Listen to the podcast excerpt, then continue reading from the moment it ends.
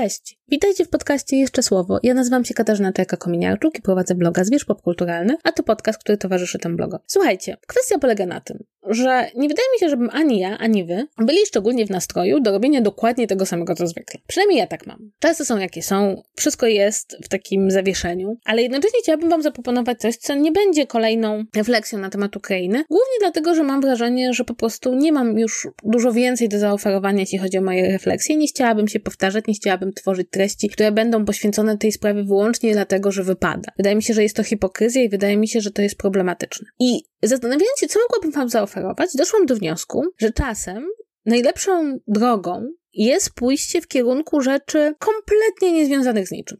Kompletnie od czapy. I tak będzie dzisiaj. Dzisiaj, moi drodzy, cały odcinek będzie poświęcony jednemu serialowi, który widziałam 24-25 lutego. Musiałam go obejrzeć w tych dniach, ponieważ miałam wystąpienie poświęcone temu serialowi w ramach mojej grupy badawczej. I uznałam, że dlaczego bym miała o nim wam nie opowiedzieć, zwłaszcza, że nikt wam teraz o nim nie opowie, zwłaszcza, że to jest kompletnie inna przestrzeń, zwłaszcza, że to są kompletnie inne czasy. I ogólnie rzecz biorąc, jest to kompletnie co innego niż nie wszystko, co wam zwykle dostarczam. O co mi chodzi? Ten odcinek będzie poświęcony serialowi Bodo. I teraz zastanawiacie się pewnie, Kasia, czy to nie jest serial z 2016 roku? Tak, moi drodzy, to jest serial z 2016 roku, ale co jest ciekawe, go nigdy nie widziałam w całości. On był nadawany na TVP i ja po drugim odcinku po prostu nie zdzierżyłam i nigdy właściwie nie obejrzałam go całego, a wydaje mi się, że jestem jedną z bardzo niewielu osób, które może wam o tym serialu opowiedzieć w ciekawy sposób. E, serial Bodo, który jest obecnie dostępny na Netflixie i to jest też taka jedna rzecz, która sprawia, że w ogóle uważam, że ma sens o tym mówić, potrafił na Netflix, to serial, który opowiada o życiu Eugeniusza Bodo od czasów jego lat szkolnych do jego tragicznej śmierci. Eugeniusz Bodo był rzeczywiście najwybitniejszym, jednym z najwybitniejszych na pewno polskich aktorów okresu dwudziestolecia międzywojennego, był aktorem wszechstronnym, który był bardzo mocno związany ze światem kabaretu, jak wielu aktorów i aktorek tego okresu.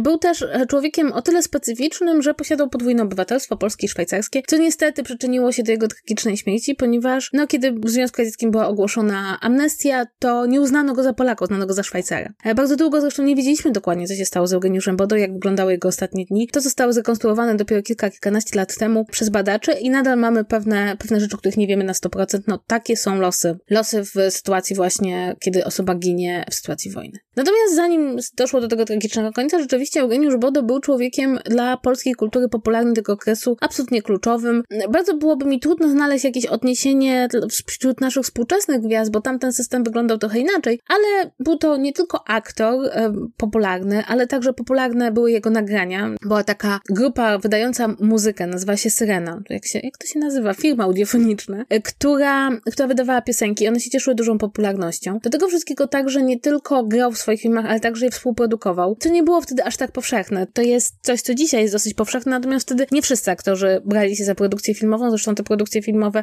często ci producenci pojawiali się na chwilę i na chwilę znikali. Do wszystkiego grał w bardzo przebojowych komediach. Miał bardzo dużo kontraktów reklamowych. Był, był jednym z tych aktorów dwudziestolecia, którzy bardzo dużo różnych rzeczy reklamowali. To nie powinno nas dziwić, tak? Jakby ten system, że aktorzy reklamują rzeczy był bardzo mocny w dwudziestoleciu. I powiem wam od razu, że uważam, że to jest idealna postać do serialu, ponieważ jego kariera rozwijała się od kina niemego do kina dźwiękowego właściwie przez całą ten okres od lat 20. do lat, do końca lat 30. Był rzeczywiście aktorem obecnym, aktorem ważnym, aktorem, który, który budował sobie tą karierę, był też bardzo popularny. Jest rzeczywiście taka legenda, że klatka schodowa, która prowadziła do jego mieszkania, była cała zapisana po prostu wyznaniami miłości, zaproszeniami na kawę. No takie typowe fanki się wokół niego gromadziły. Do tego wszystkiego, kiedy ogląda się dzisiaj filmy z Eugeniuszem Bodo, no to widać rzeczywiście, że był to aktor utalentowany, który miał bardzo dużo do zaoferowania widowni, bardzo dobre wyczucie kamery, miał bardzo dobrą chemię z aktorkami, z którymi go obsadzano i zarówno sprawdzał się w rolach komediowych, jak i trochę bardziej dramatycznych. I nawet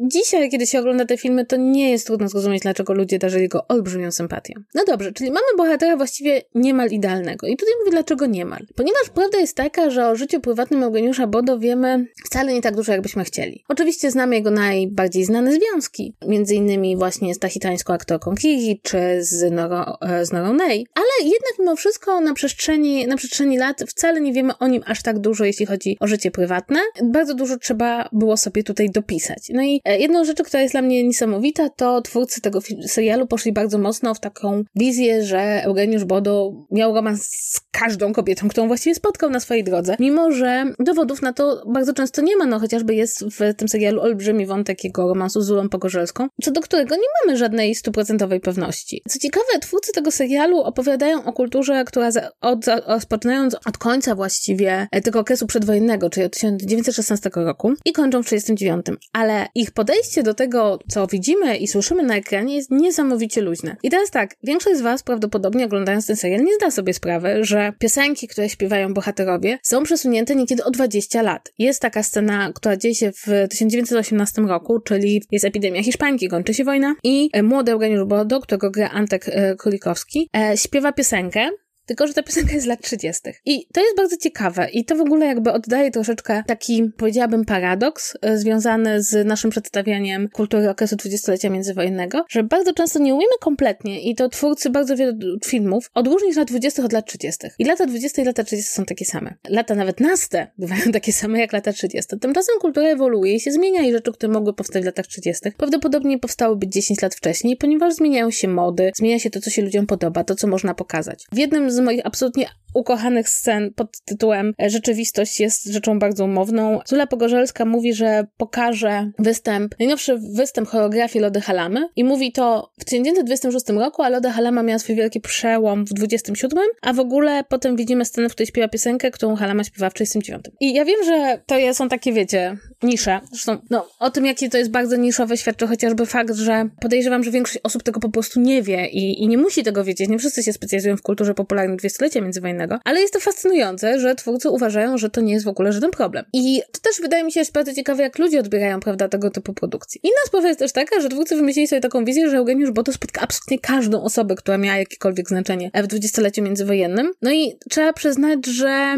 część z tych spotkań jest naprawdę bardzo na siłę. To znaczy, na przykład on dwa razy spotka Polenegi, która, no to jakby to nie jest aż tak konieczne, żeby ją spotkał. Zresztą ta pola Negi jest już wystylizowana bardzo mocno na ten okres późniejszy, co też budzi pewien taki właśnie dysonans, że pewne rzeczy dzieją się po kolei w historii, a potem nagle zostają takie, wiecie, skoncentrowane, że wszystko się dzieje naraz. Trzeba bardzo dużo wiedzieć, żeby zrozumieć, że te rzeczy nie mogły się dziać naraz. Kolejna sprawa, która wydaje mi się jest dla mnie mega ciekawa i będzie w dużym stopniu temu poświęcony mój artykuł, to fakt, że jak może wiecie, a może nie wiecie, ja się specjalizuję w pewien sposób w tych relacjach między kinematografią polską polską a żydowską w dwudziestoleciu międzywojennym, ponieważ te relacje były bardzo bliskie i tak naprawdę możemy powiedzieć, że to była jedna kinematografia produkująca filmy w dwóch językach, bo twórcy tacy jak na przykład Michał Waszyński tworzyli filmy w języku polskim i w języku jidysz. Te światy się przeplatały. Jednym z przykładów tego, jak przeplatały się te światy, był fakt, że jeden z pierwszych produkcji niemych, w których grał właśnie Eugeniusz Bodo, produkował Leo Forbert, czyli żydowski producent, który także produkował filmy, no jednak mimo wszystko dedykowane bardziej widowni żydowskiej. Oczywiście, kiedy mamy do czynienia z filmem niemym, to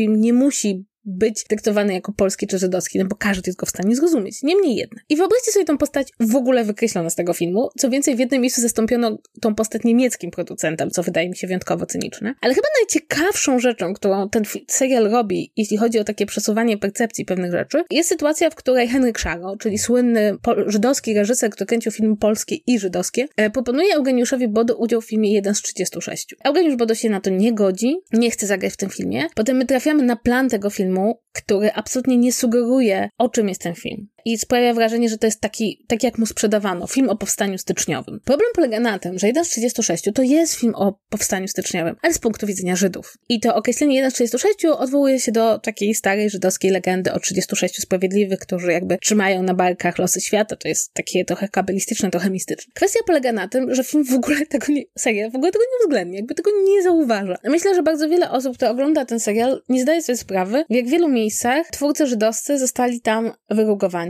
to jest ciekawe, bo miałam o tym całą dyskusję. Czy to jest specjalnie zrobione, żebyśmy postrzegali tą kulturę dwudziestolecia jako spójną i polską, czy po prostu nie dostrzega się, jakie to jest ważne, żeby pamiętać o tym, że to naszą kulturę polską filmową tworzyli ludzie o najróżniejszym pochodzeniu, bardzo często nie utożsamiający się wyłącznie z kulturą polską, tylko właśnie funkcjonujący na pograniczu kultury polskiej i kultury żydowskiej. To mnie w ogóle bardzo fascynuje i to też jest dosyć ciekawe, bo to jest taka rzecz, o której, jak podejrzewam, większość osób nie wie, większość osób w ogóle nie byłoby w stanie stanie na przykład rozszyfrować tego, jak bardzo poruszający z punktu widzenia historycznego jest fakt, kiedy w latach 30. Michał Waszeński mówi do Eugeniusza Bodo, że ma nowego scenarzysta Anatola Sterna. I rozumiecie, Anatol Stern był jednym z ważniejszych scenarzystów w Polsce od lat 20. I fakt, że jakby wprowadzają go dopiero do filmu z Bodo i to przez pryzmat tego polskiego bohatera, no jest absolutnie porażający. To jest dla mnie bardzo ciekawe, wiecie, z punktu widzenia naukowego, ale też jest ciekawy w sam ten serial, który z jednej strony chce opowiedzieć o świecie rozgrywki, o świecie filmu, ale z drugiej strony absolutnie nie jest w stanie odwołać się do żadnych ciekawszych wątków niż takie klasyczne, czyli relacje bohatera z rodziną, które to relacje są pokazane na zasadzie, że oczywiście, kiedy ojciec umiera, bohater musi wejść na scenę i zagrać i jest przez to oceniony, bo to jest, prawda, ma być taki drastyczny kontrapunkt, ale nie jest dlatego, że nie jesteśmy do tej relacji bardzo przywiązani w tym momencie. Do tego wszystkiego oczywiście musi być ukochana, musi być miłość, musi być przyjaźń z Niemcem i przyjaźń z Żydem. I ciekawe jest to, że jest to z jednej strony jest, ma to być przyjaźń ze Żydem, ale z drugiej strony oczywiście jest to przyjaźń kompletnie wyjęta z kontekstu społecznego. W związku z tym, jak na przykład pojawia się antysemityzm pod koniec lat 30., to jest takie wielkie zaskoczenie, że on w ogóle istnieje. No ale rozumiem, że, że film nie, nie idzie w tą stronę. Cały czas próbuje się otworzyć tą kinematografię, ale to nas o tyle nie wciąga, bo zasadniczo rzecz biorąc, w każdym odcinku troszeczkę zaczynamy historię od nowa i bohater co chwilę ma złamane serce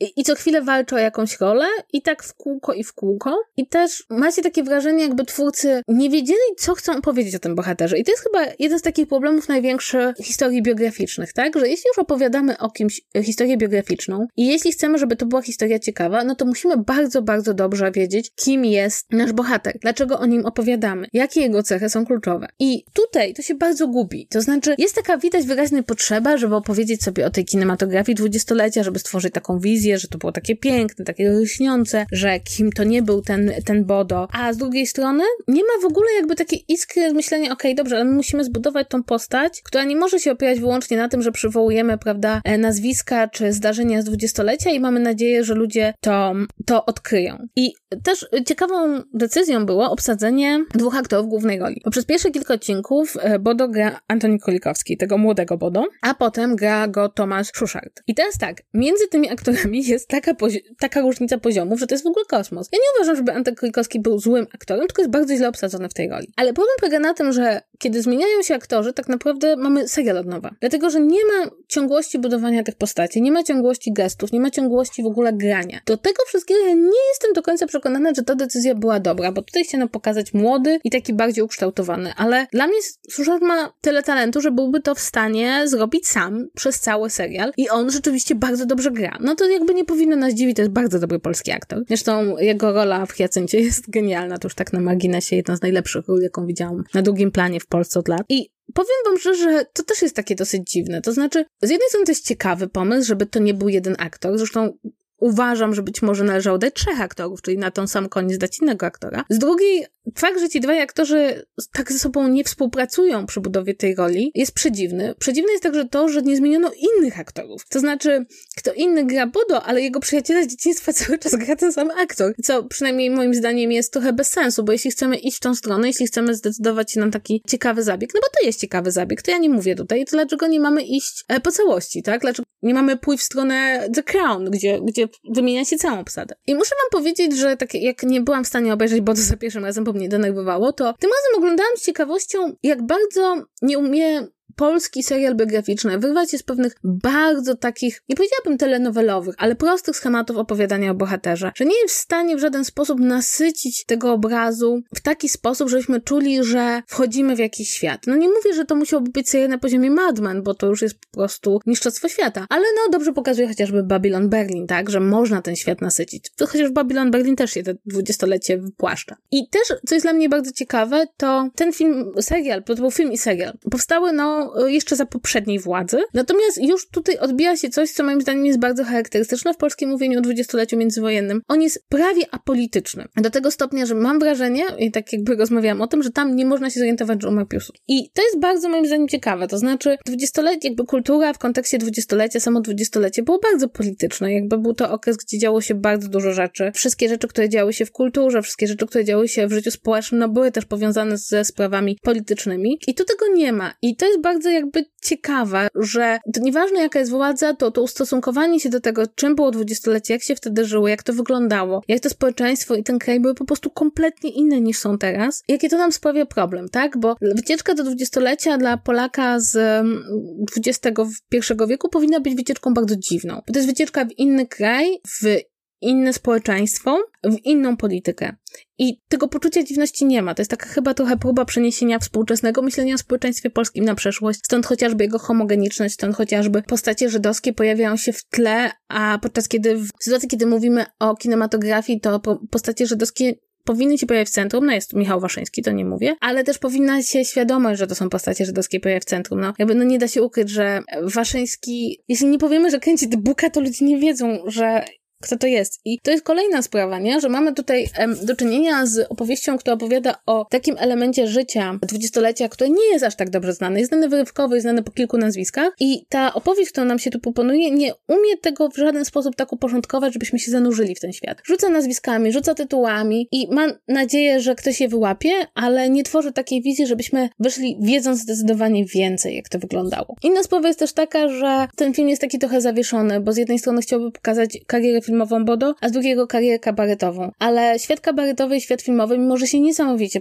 przenikało w tym okresie, no to były trochę inne światy. I też Wiecie, ponownie, to jest trochę tak, że jeśli widzimy Jarosego na scenie, to kto wie, że to jest Jarosy, ten wie, ale mam takie poczucie, że produkcja musi nam tą postać też stworzyć, tak? Nie może się opierać tylko na tym, że rzuci nazwiskiem i my już będziemy wiedzieli, kto to jest, bo większość osób nie wie, kto to jest. I tworzymy jakby taką, wiecie, galerię nazwisk i scen, ale to się w żaden sposób nie przekłada na lepsze zrozumienie. I to wszystko właściwie, co chciałabym wam o tym serialu powiedzieć. Czego yy, do niego zniechęcam? No, to zdecydowanie nie był serial dla mnie. Dla mnie oglądanie go było frustrujące, ale też w pewien sposób nudne. I mam wrażenie, że to jest w ogóle straszne, bo ten serial nie jest jakiś, wiecie, żenująco zły, zrobiony tak, że się go nie da oglądać. Nie no, serial jak serial, ale jest nudny. Nie możesz się przywiązać do tych postaci, bo ich jest za dużo, one się ciągle zmieniają. Też kwestie bohatera są pokazane w taki bardzo szkolny sposób i to jest przykre, bo to nie jest nudna historia, tak? To jest, to jest fascynująca historia, to jest dowcipna historia, to jest zabawna historia, to jest smutna historia, to jest symboliczna historia. No i to sam Bodo, tak jak rozmawiałam o tym też, że jest, może spełniać bardzo wiele ról w naszym postrzeganiu dwudziestolecia, a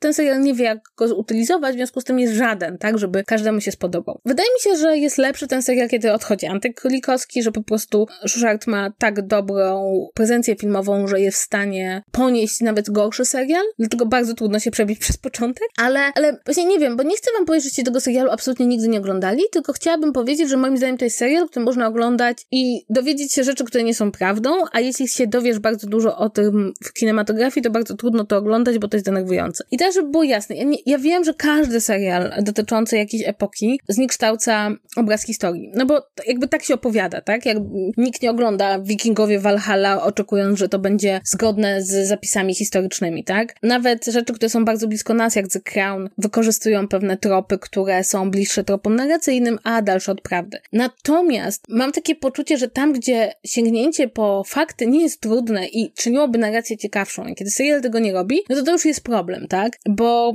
tworzy gorszą narrację, żeby było bliżej tego, co jest takie schematyczne, serialowe czy książkowe. Życie, które jest dużo ciekawsze i ma więcej warstw i nie byłoby to tak trudno nawet pokazać, jak gdzieś tam umyka. Więc powiem tak, możecie to obejrzeć. Jako serial nie jest to aż tak dobre, żeby trzeba to było obejrzeć. Jako opowieść o kinematografii i kulturze dwudziestolecia międzywojennego moim zdaniem ma bardzo dużo wad i jeśli nie zauważycie tych wad, to nic wam się nie stanie, ale wydaje mi się, że gdybyście sięgnęli po rzeczy, które są zdecydowanie bliższe rzeczywistości, e, to byłoby ciekawiej. No tutaj mogę wam bardzo mocno polecić e, książkę Już tak jestem zimny drań autorstwa Ryszarda Wolańskiego. Zresztą to jest książka na podstawie, której powstał ten serial, ale słowo na podstawie której jest użyte bardzo, bardzo luźno. No to jest taka książka, która porządkuje to, co wiemy o Bodo i chyba jest z tych, które mamy dostępne na rynku najlepsze. Wiem, bo czytałam wszystkie, więc, więc to byłoby takie najciekawsze i najbardziej kluczowe.